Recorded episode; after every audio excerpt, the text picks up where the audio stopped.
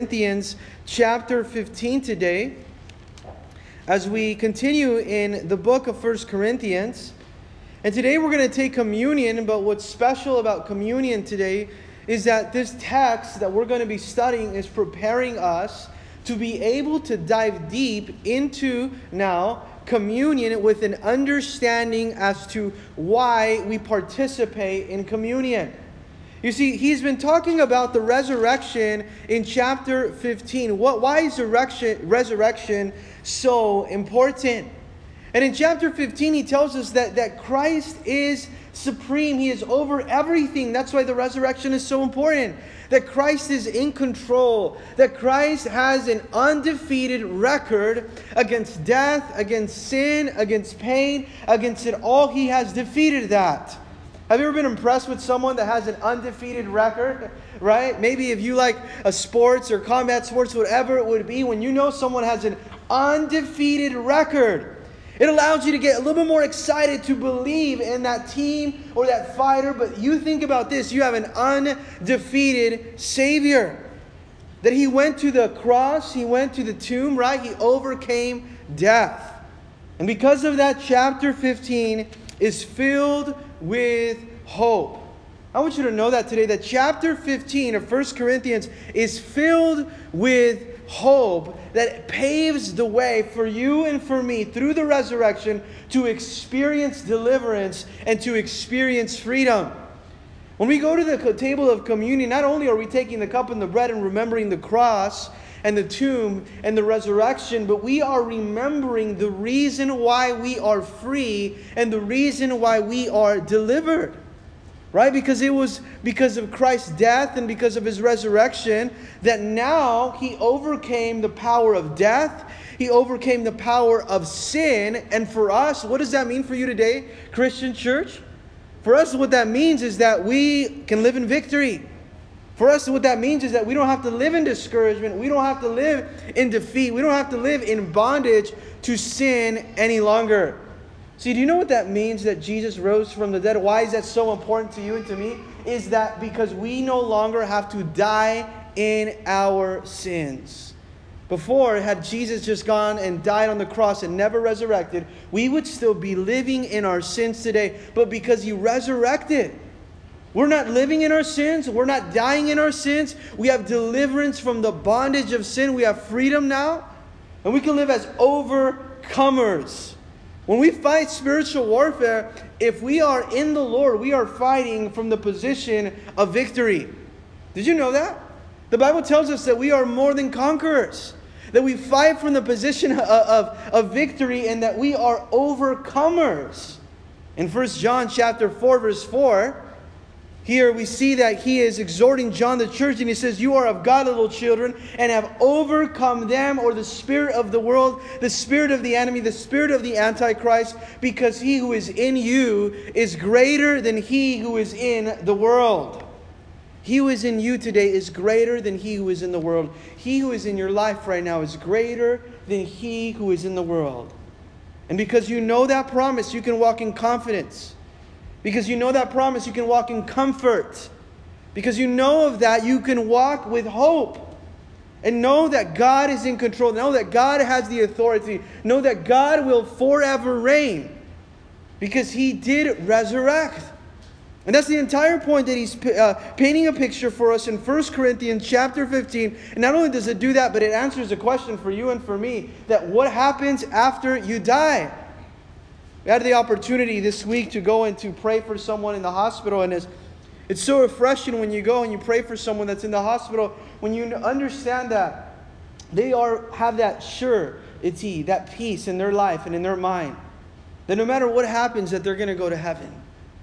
When you go and present the gospel to someone, and you don't know what condition they find themselves in, but to, to have that promise, to know that, that no matter what happens, I am in the Father's hands, and, and, and I have now the promise of eternal life because I've given my life to Christ.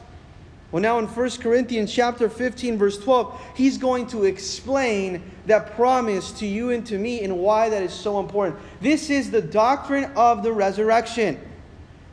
1 Corinthians 15, verse 12 says, Now if Christ is preached that he is raised from the dead, here, how do some among you say that there is no resurrection of the dead? Now, the Greek, the Greek culture was teaching here during the time of the Corinthians that there was nothing such as the resurrection of the dead, that there is no way that someone dies and then is resurrected. They did not believe in that. They didn't think they didn't believe in a bodily resurrection. Maybe they believe that their spirit resurrected, but they did not believe that your body would resurrect, that you would have a new body and have a glorified body as we are taught through Scripture, and that you would resurrect, that there would be that type of bodily resurrection. So now, here, Paul is telling them and teaching them, reminding them if we're teaching that Jesus rose from the dead, that Jesus resurrected from the dead, how is it that some among you say that there is no resurrection of the dead? Why is it that some of you are preaching or teaching or believe that there is no resurrection of the dead when we are teaching that Christ rose from the dead? What did it, do you remember in John chapter 11 when Jesus was talking to Mary and Martha? And he says one of the, the, one of the great I am statements to them. He says, I am the resurrection and I am the life. I am the resurrection and the life. He who believes in me, though he may die, he shall live. And whoever lives and believes in me, he shall never die. Do you believe this? He was giving them the promise of eternal life, but he was saying also, I am the resurrection, I am the life. There is something such as the resurrection. See, this is for us to understand that Christ rose so that we would also rise from the dead. Christ rose so that we would also rise. And Paul is showing here how the resurrection of Jesus was not only important for the fact that Jesus overcame death and overcame sin, but it proves the principle that the resurrection is real. And if there is no resurrection from the dead, then Christ had not risen. Now, let's read verse 13.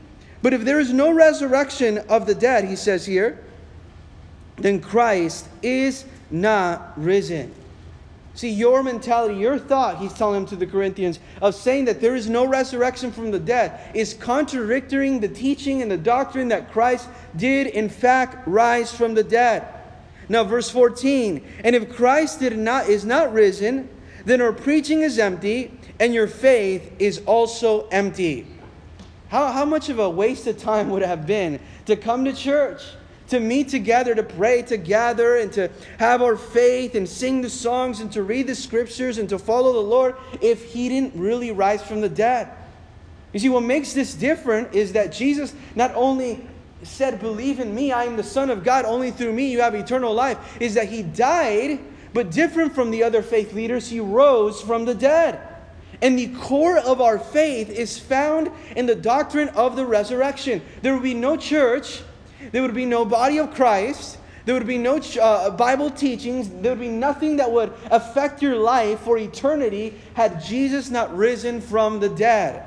It would be empty. It would be in vain. Our preaching would not matter. He's saying here, it would be empty, without profit. And so, likewise, our life. Without the resurrection, without you putting your trust in Christ, without you putting your trust in the fact that Jesus rose from the dead, your life is empty. You see, a lot of times some people say, Well, I believe in the Bible and, and I believe in what the scripture says, but, but I have a problem with the fact that Jesus rose from the dead. I don't believe that part. And when you don't believe that part, the, the core, the essential, the theme of our faith was is that Jesus defeated death, that, that Jesus overcame sin, and you don't believe that part, your life is empty. Because you don't have the central theme and the core facts of the fact that we believe in a risen Savior. Now, in verse 14, as we go, and it says, And if Christ did not risen, then your preaching is empty, and your faith is also empty. Without the resurrection, your life is empty. Our preaching is empty. The body of Christ is empty. You see, when we start, start to step away from that truth, we start to step away from the cross. We start to step away from the power of the resurrection in our lives, where we are no longer walking close to the cross, no, no longer walking close to the tomb. Guess what happens? We feel empty inside because we're not walking in the power of the cross and in the power and in the victory that comes through the resurrection. The, the, the tomb is all about victory. It's all about knowing your position in the Lord, that we are living as conquerors and more than conquerors through Christ who loved us. But not only does he say that our preaching is empty, he also tells us in verse 15 yes, and we have found are found false witnesses. Not only is our preaching empty, but, but we as witnesses, we that said that we have seen Christ, that he's appeared to, to, to, Peter, that he's appeared to James, the brother of Jesus, that he's appeared to 500, that he's done miracles after he resurrected, we are found as liars. Uh, witnesses of God because we have testified of God that he has raised up Christ, whom he did not raise, if in fact the dead do not rise. What is he doing? He's coming against this teaching in which they believe that the resurrection is not real. And he's saying if you believe that the resurrection is not real, not only is our faith empty, but we are found liars because we're teaching and we're testifying and we are witnesses saying that Christ died and rose again if the resurrection is a lie. You see what this how this changes the dynamic of the church altogether? And in verse 16 and 17, you start to find the spiritual implications of what would take place if Jesus didn't actually rise from the dead. Where would you be today? Think about your life. How your life be if you Jesus did not rise from the dead? Where would you? What would be the destiny, your internal now uh, destiny now if Jesus did not rise from the dead?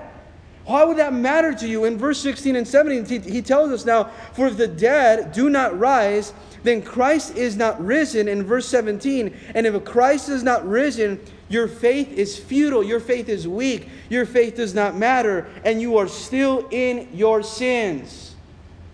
If Christ did not rise from the dead, we'd be still living in sin altogether. If Christ did not rise from the dead, we're still living in, in slavery to our sin. If Christ did not rise from the dead, we would still be living in bondage, not set free, not delivered, living in deception now because he had not uh, conquered death or sin or had not been victorious over it. If Christ did not rise from the dead, your faith is weak and you're still living in your sins. You see why this is so important?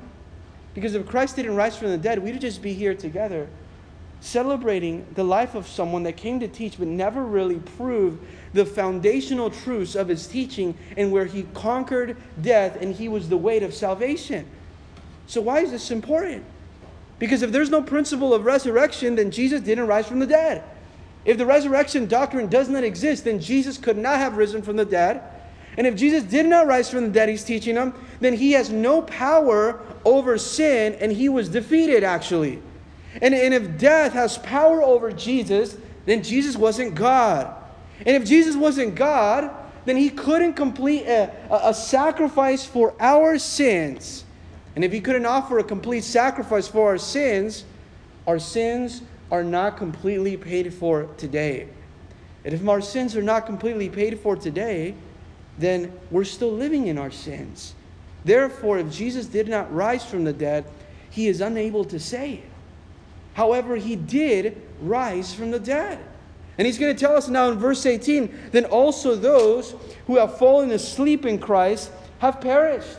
What about the disciples and everyone who put their trust in Jesus that now have died? Have they perished? Are they just in hell now because they, they trusted in something that wasn't real? And he's telling them now what the implications are had Jesus not risen from the dead. If in this life, verse 19, life, only we have hope in Christ, we are of all men the most pitiable. Now he's saying if Jesus always taught about that hope that we had in the resurrection, but if it's that's not true, and the hope that we find in Jesus is only for today, it's only for our life now, that we have no hope after life or after this life, that the hope was only for today, then our lives are just miserable. When you think about your life as a Christian, what you've done, all the changes, the self denial, the not going out and, and, and, and indulging in the, the flesh. The not going out and, and, and wanting to just live for the standard of the world that you've set yourself apart to live holy just to die and there be no eternal life. Would it, would it be, wouldn't it have been just a miserable long life? And now he's saying we as Christians would, would be the most miserable.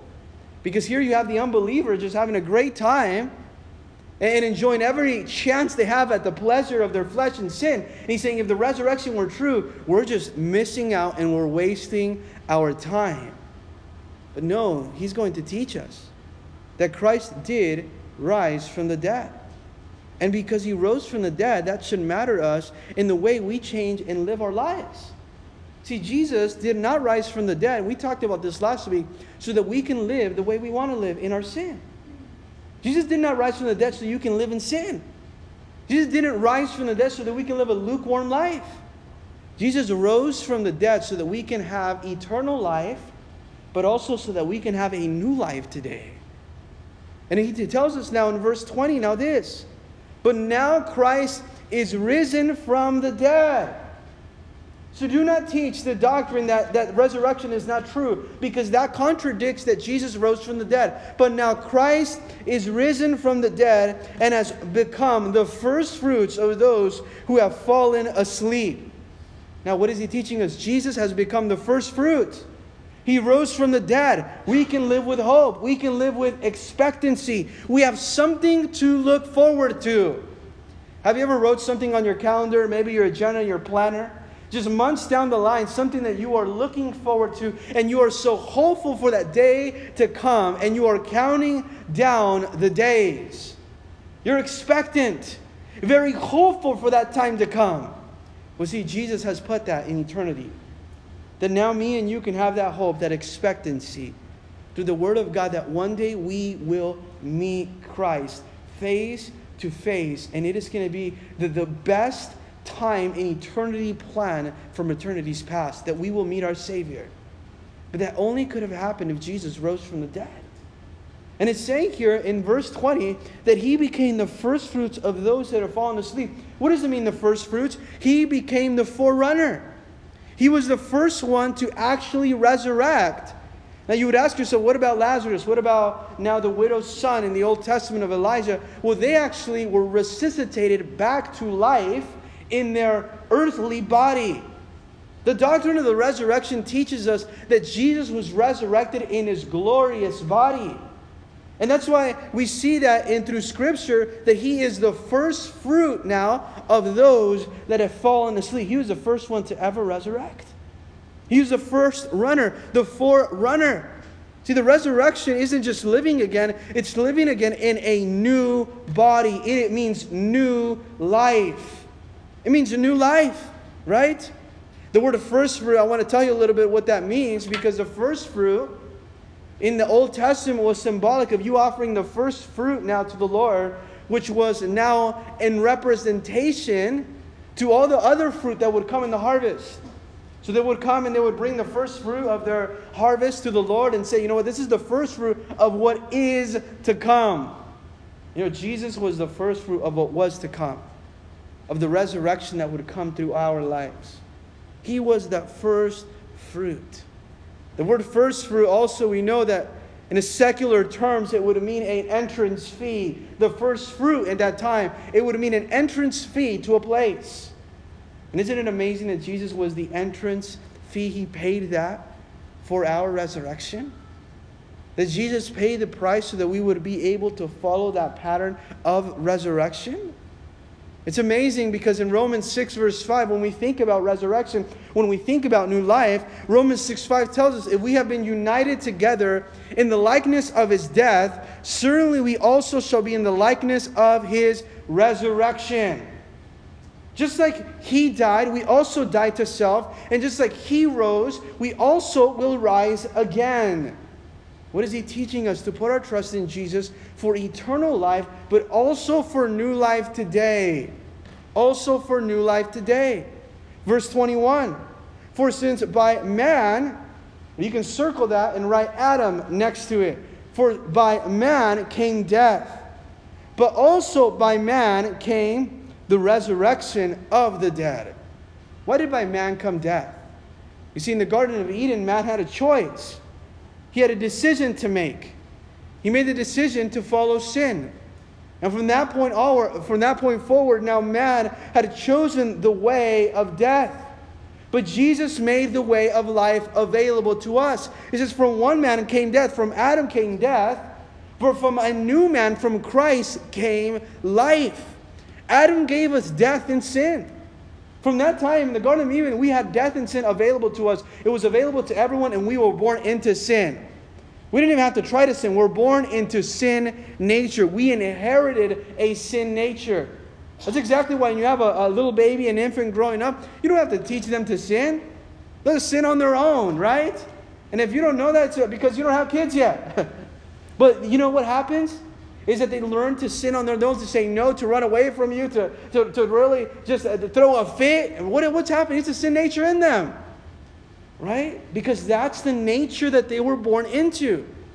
But here we see from another man in verse 21 came the resurrection of the dead. What an amazing promise. Verse 22 tells us, For as in Adam, which represents the sin, Adam that represents the flesh, Adam that represents our sin nature, we came all sin and death, all die in that. Even so, in Christ, that represents salvation, all shall be made alive. And underline that, church, please. All shall be made alive. What is he telling us here in regards to all shall be made alive? All shall be made a new person. Because when you are living in, and, and think about this, that those, those terms that he's using, verse 22, are you living in Adam, in the flesh? Are you indulging in the flesh, in the desire of what the pleasures of your, your flesh want, the carnal flesh wants? Or are you living in now Christ, all shall be made alive. See, what's amazing about this verse right here that it's telling us, and it's giving us a heart, it's giving us an understanding. It's giving us now the doctrine, the teaching through God's word that we, when we are indwelt, when God is in us, when Christ is in us, we no longer have to live for our sin. He has made us alive. He has made us a new person when Christ is in us. He has indwelt us. The New Living Translation it says, just as everyone dies because we belong to Adam, because we belong to that nature, everyone who belongs to Christ will be given new life. Everyone that belongs to Christ will be given new life. Jesus did not rise from the dead only so that you can have eternal life, but Jesus rose from the dead so that you can have a new life today and not have to live in our sins. He's made you alive. The resurrection made a way so that we can live a new life and live for also eternal life. That's why in Ephesians 2:1, when we read it a lot and we know about it in this church, it says that he, you he made alive who were dead in your trespasses and in sins. He made you alive. We were dead. But because of the resurrection, we were able to have new life and he made us alive. That's the testimony. That's the story of your life. If you think about it, if it wasn't for the resurrection, where would we be? We'd be lost right now still. We'd still be living in that pain and that sorrow, and we lost completely. Desperate for answers, wanting uh, to go from one place to another, and, and so thirsty for what this world offers, empty, trying to be filled. But because of the resurrection, He gave us new life. You, He made you alive. I mean, what happens when you think back and you look at your life and you say, Thank you, Jesus?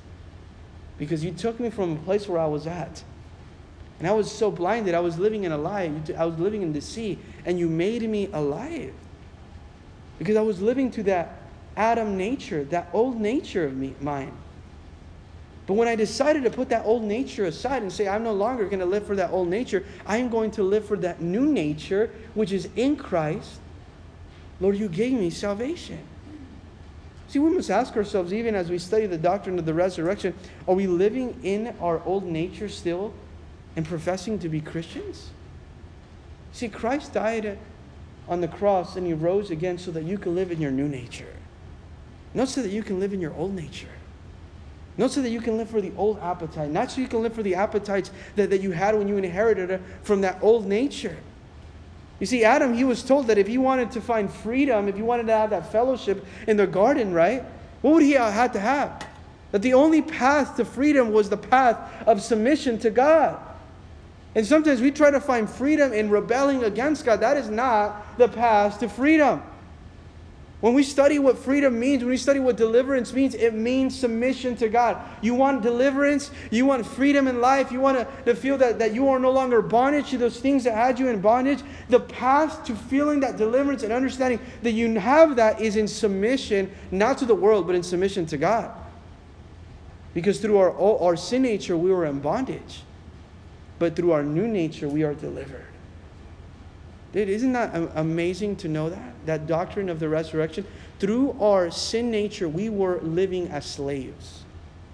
But through this new nature, we're delivered from that which held us in bondage from that sin. The best way to find the freedom from sin is being submitted to Christ. You want to find that freedom today is being submitted to Christ, right? Because he gave us that privilege, but that privilege is only accepted by obedience and submission. Submission means that, that, that, that, sin no longer has power over us, that we're submitted to Christ, we're not submitted to the flesh. Who are you submitted to right now? Right here it tells us in verse 22 that we are submitted in the old nature, submitted to that Adam nature, that old nature that wants to urinate and crave all the desires of the flesh. That just leads us to death. When we are submitted in Christ, when Christ is in us, we understand what resurrection and life mean. But each one of us, in his own order, Christ, the first fruits, afterward, those who are in Christ at his coming. You know, who, who, how is he made alive? How are we made alive? First, here in our own order. First, it was Christ, as he's already explained in verse verses prior. But then afterward, those who are in Christ at his coming. At his coming, we know that also the dead will rise. We know that also he will put death away and that we will experience resurrection. And that the Bible also talks about two resurrections, two types of resurrection. Christ was the forerunner for the resurrection of eternal life, but Jesus spoke about in John 5 when he said, Do not marvel at this, for the hour is coming in which all who are in the graves will hear the voice and come forth, and those who have done good to the resurrection of life. But he also spoke of a different resurrection. And those who have done evil to the resurrection of condemnation. So, what does the resurrection mean? That, yeah, there is eternity. People here were teaching that after you die, you're ceased to exist. No, but Jesus teaches us that there's going to be a resurrection of life and there's going to be a resurrection of condemnation. A lot of people think, you know what, well, eternal life is, is not true not only eternal life is true, also the Bible teaches of eternal condemnation. But because of the resurrection, we have the opportunity to experience eternal life.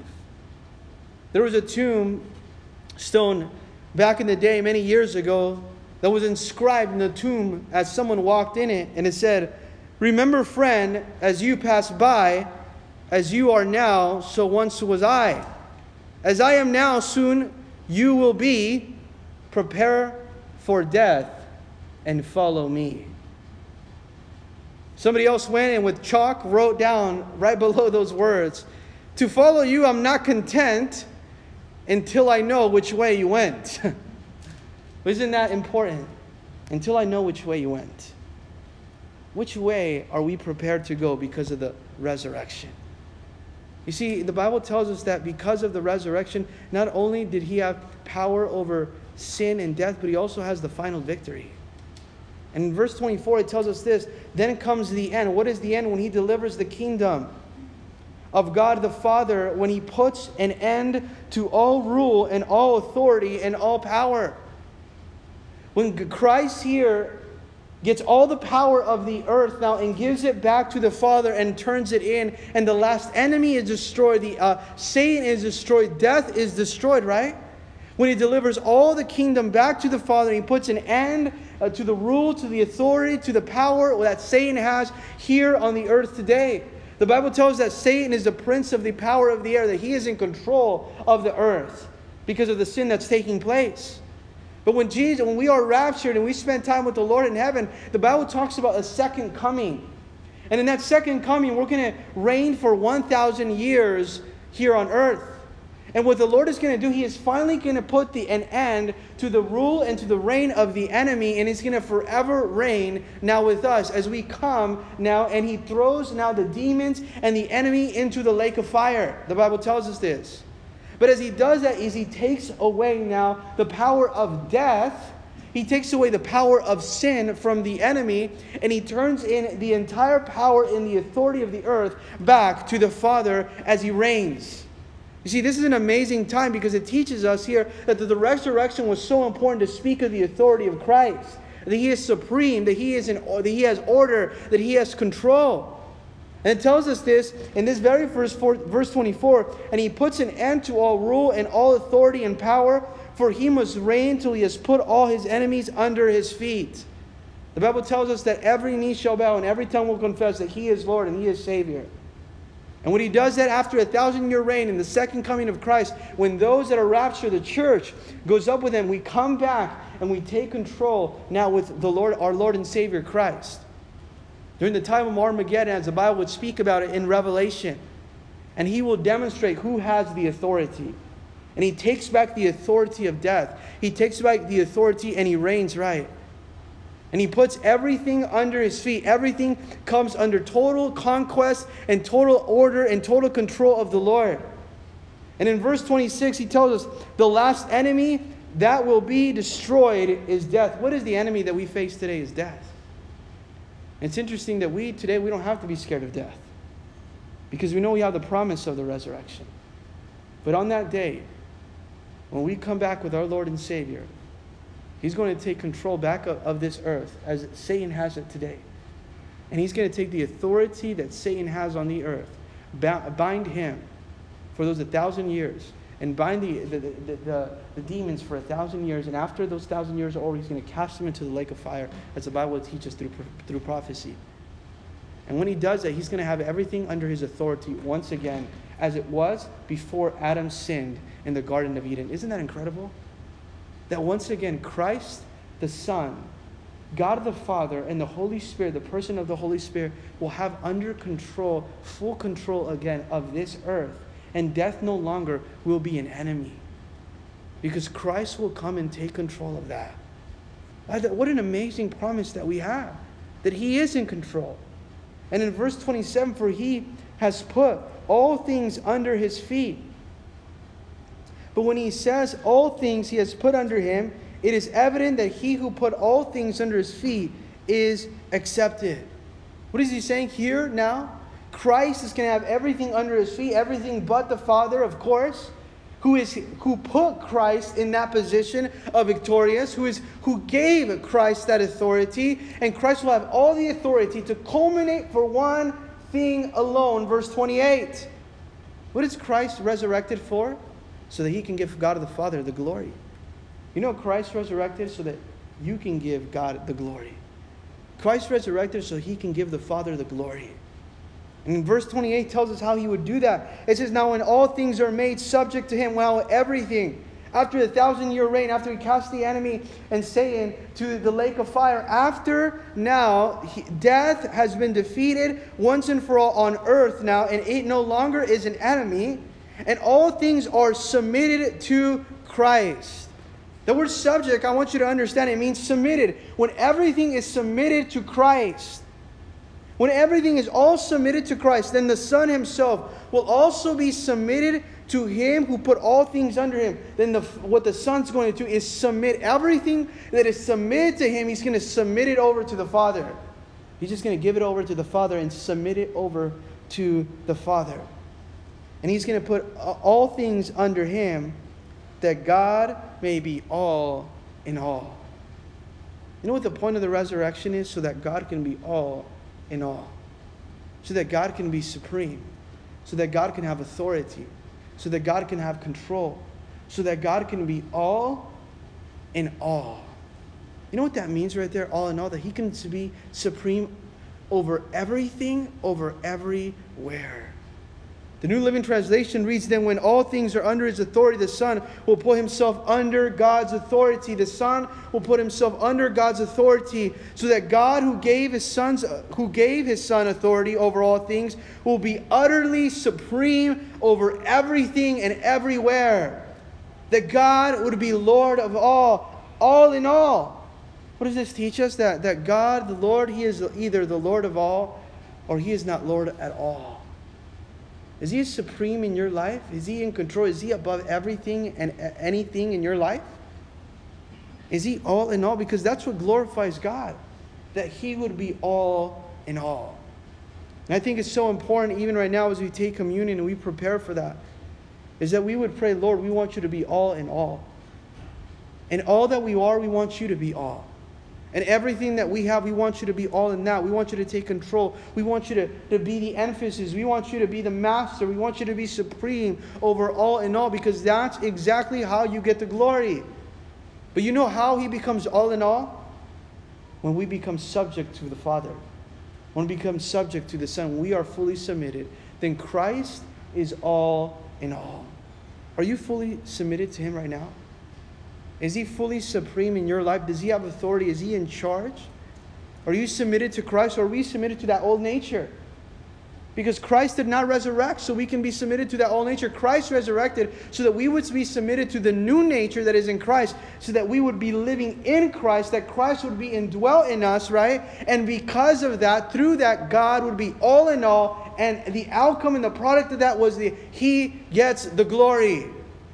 God doesn't get the glory when you are all in all. God gets the glory when He's all in all. God gets the glory when we are submitted to the Son. When we're not living in the old nature. We're not saying yes to sin. We're saying no to sin. We're saying yes to that new nature which is in Christ now. That new way that paves the way to freedom. The freedom that we remember today. The freedom from sin. And you know how you enjoy that freedom? You know what you have to do to enjoy that freedom from sin? The price and the enjoyment to that freedom of sin and self is still in the submission to the authority and the will of God. You cannot enjoy freedom from sin if you're not submitted to God. Sometimes we want to enjoy the freedom that God gives us of sin, but we're not fully submitted to God. Is He all in all in your life today? Because God wants to be all along. He doesn't want to be partial. He doesn't want to be just Sunday. He doesn't want to be when things get inconvenient. And sometimes we wait for things to get inconvenient so we can say, Lord, be the Lord and Master of my life. Take control. And He says, I want to be Lord of all or not Lord at all. Is He all in all in your life? Because that's exactly the power of the resurrection that we learn through His Word. That He would be supreme, that He would have authority, that every area, everything, and everywhere of your life, that He would be in control. Let's go ahead and pray. Lord Heavenly Father, we thank you, God.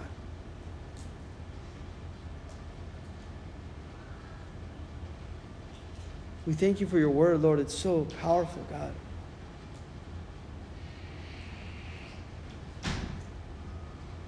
We ask, Lord, that by the power of your Spirit, Lord, that you would teach us, God. That you would show us, Lord, what it means for you to be all in all. We thank you, God, Lord, because you conquered death, the last enemy. And because of that, we can have a testimony, Lord. That we can live for you now, Jesus. That we no longer have to be slaves to sin. That we no longer have to be slaves to condemnation. We no longer have to be slaves to guilt, Lord. Because of the power of the resurrection. I pray, Lord, for anyone that's trying to live their old, their new life in old way, God. Still living it in the new na- in the old nature, God. That we realize, Lord, that the reason why you came to die on the cross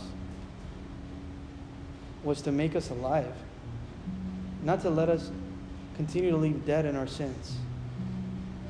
As long as we're living in our sins, we are spiritually dead, with no hope, with no expectancy for eternal life. We today want to choose to live submitted to you, Lord, not submitted to the flesh. Lord, I pray, Lord, that you would grant freedom to anyone here, deliverance from whatever would be in their life, Lord, that's holding them back, Lord, from experiencing the deliverance.